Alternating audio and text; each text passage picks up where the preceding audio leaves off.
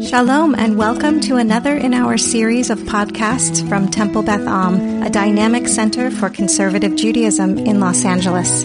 You are listening to a Yizkor sermon by Rabbi Adam Kligfeld. I am so grateful for Zoom, and I hate it.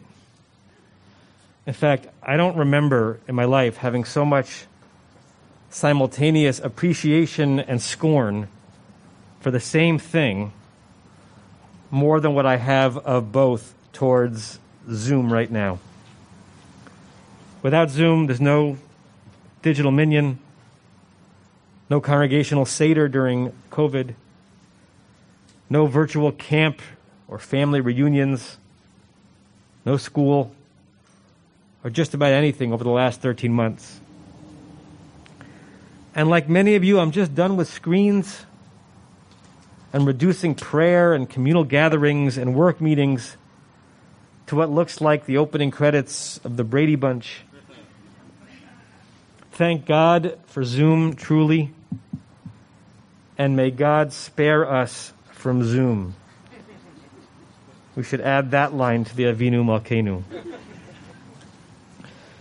Those dual and opposing feelings towards Zoom were on full display in our community over the last few weeks. We are, as many of you know, back in the orange zone. Infections are, for now, low. Vaccination rates are high. We can begin to gather regularly again outdoors here on Ziering Field, as many of us are doing today, for Shabbat and for holidays, B'nai Mitzvah. Beyond that, we started, as many of you know, this past week gathering for daily minyan indoors in our sanctuary, limited to 15 people, still masked and distanced, of course. But what a moment. What a return. What a not so small triumph. It's all good news, right? Not right. Within our wonderful and very committed Daily Minyan community, who share thoughts and personal updates and ideas about prayer and community, both when we actually gather and also on a special Daily Minyan WhatsApp group, there was some uproar. If you're gathering a minyan in person, does that mean I can no longer lead a part of the service on Zoom?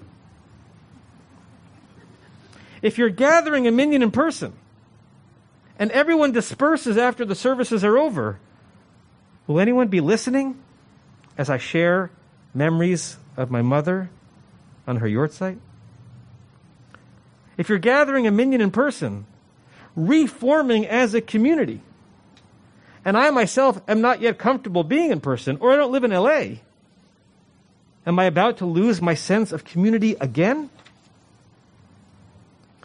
Versions of these concerns were articulated with heart, with candor, and vulnerability by several Daily Minyan regulars, including those who have somehow found the Beth Am community in the last year, even though they don't live in LA, and for whom our virtual Daily Minyan has been a life jacket, an anchor, a source of tremendous nourishment. A year ago, all of us rued the move from actual to virtual. How could prayer possibly be meaningful in that setting? And now some of us are ruling the move from virtual back to actual. As if that too is another loss to suffer. How do we make sense of that phenomenon of people mourning the highly anticipated surrender of something that was always meant to be a second best stopgap? And people questioning the passionately ached for return to the original. I'm reminded of conversations I have had with people in the aftermath of a loved one's death, particularly the death of someone the person was intimately and at times overwhelmingly responsible for as the person aged or suffered from debilitating illness. I remember a specific conversation with a member of my shul in New York. She was my children's pediatrician still an active physician in her late 70s and early 80s. Her husband, also a pediatrician, suffered a brutal decline into Alzheimer's, robbing them of the golden years they had anticipated so mightily and which they deserved. Her life was very limited and both logistically and emotionally draining. She got more help as he aged and declined, but she was still the primary caregiver and was so psychologically tied to his ailment and infirmity. They had shared a truly profound and legendary love before he got ill. And the intensity of the love thus matched the intensity of her sorrow as he deteriorated. She admitted to me more than once with guilt I wish I could have relieved from her. That she was ready for him to go. That she wanted him to go.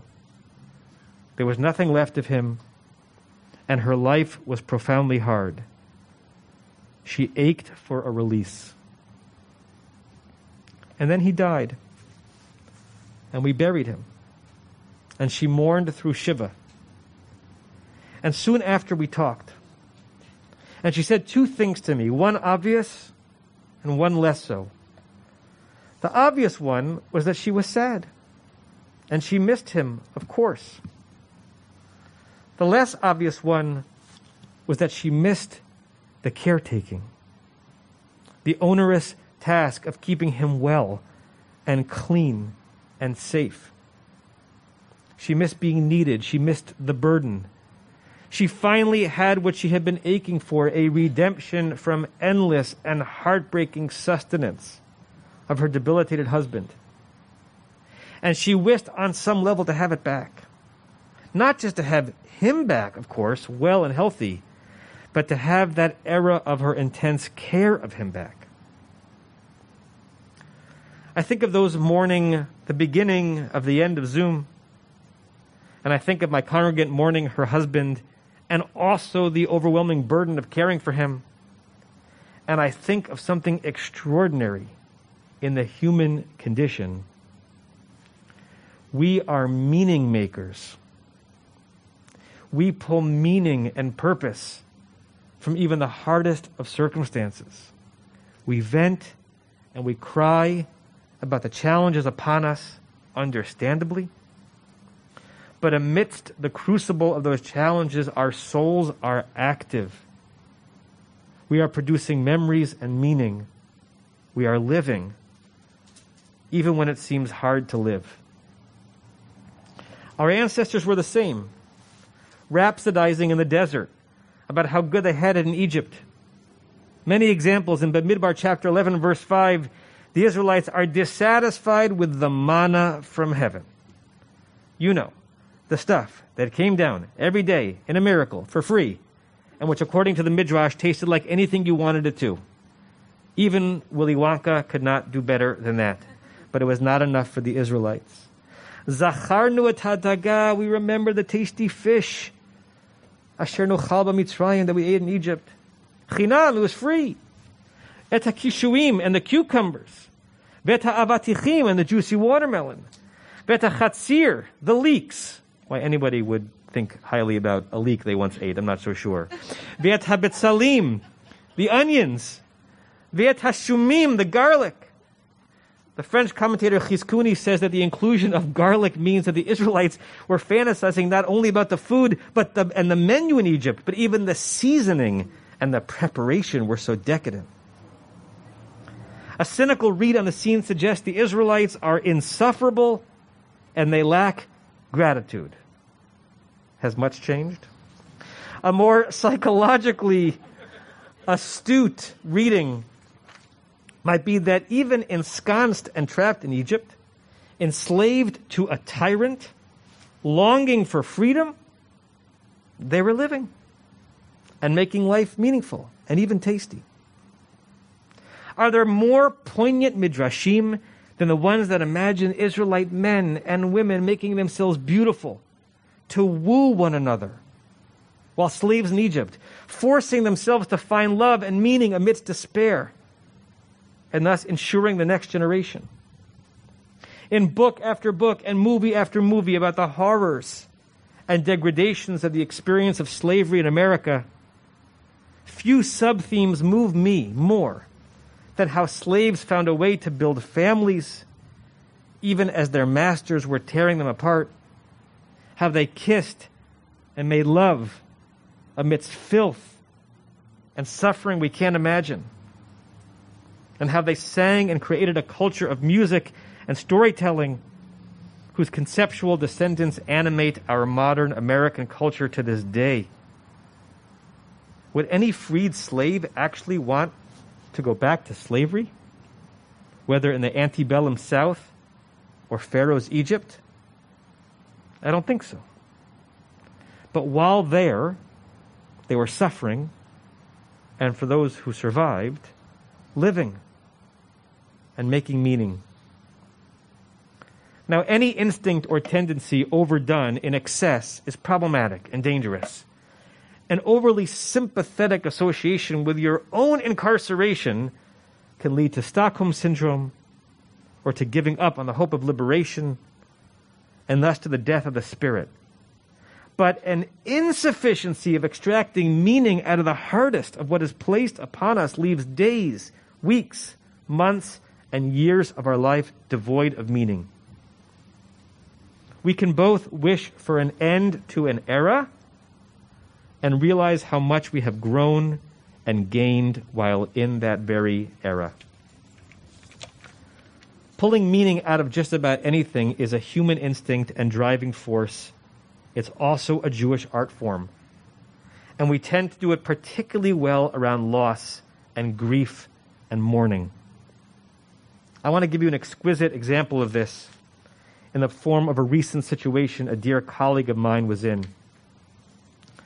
A few weeks ago, he officiated at a funeral where it was just he at the grave. Because of COVID, no one from the family was in attendance or even there digitally. The funeral director stood at a distance, and the cemetery, cemetery workers were even farther away. In my friend's words, I was the only person there. Can you imagine the scene? And what it must have felt like for him. As he tells the story in his own words, I recited all of the appropriate prayers, and then I offered my eulogy. Everyone deserves to have words said at their funerals. Again, just imagine it. He's standing at the grave. No one else is present just the unhearing body of a man who lived being told words about him now that he had died. Back to my friend's words I spoke to the man who died, and I told him that I was sorry that I was the only person there at this holy moment. I shared the words that his family members wanted me to share at the grave, and I reflected on some of his qualities. I concluded the eulogy by telling this man that I hoped he did not feel alone. I was, I was there. People who loved him were there with him in spirit. Our shul and the Jewish people were standing by as well. And I offered the prayer that God's presence would bring his soul gently under the wings of the Shekhinah and that he would feel loved, held, and safe. I told him that I hoped he could rest and peace. I am astounded and moved by my friend's actions and his words. He told the deceased he was not alone, and he wasn't. My friend ensured that would be the case. This to me is an exemplary model of extracting meaning from the most hopeless of situations.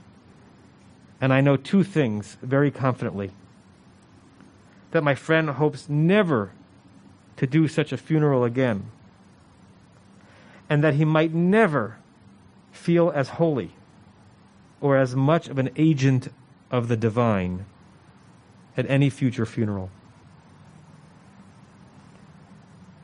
Yizkor makes the same request of us, my friends, and offers us the same opportunity to convert wallowing into wonder to allow reverie to be restorative, to draw meaning out of mourning. The Shoah survivor and renowned psychoanalyst Viktor Frankl believed and wrote that man can endure any hardship as long as he could find meaning in the experience.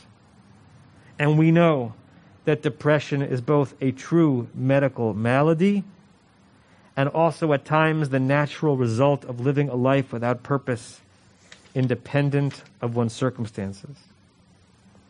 Those objectively blessed can be bereft if they derive no meaning from their pleasures. And those objectively cursed can have their souls soar if they impute meaning to their moments, even and especially their hardest ones. So let your memories during this Yizkor rouse you and hold you. May your tears be awakened by the pain of your loss, itself a measure of your love. And may you also cry with some sense of tender pride at the very meaning you have drawn not only from the lives of those you mourn, but from the process of losing them and mourning them and learning to live without them. We recall the past and we march forward and we continue to live and we continue to love. You have been listening to another in our series of podcasts from Temple Beth Am, a dynamic center for conservative Judaism in Los Angeles. If you enjoy these podcasts, we invite you to write a review on the Apple Podcast site or wherever you get your podcasts. For more information about Temple Beth Am Los Angeles, go to tbala.org.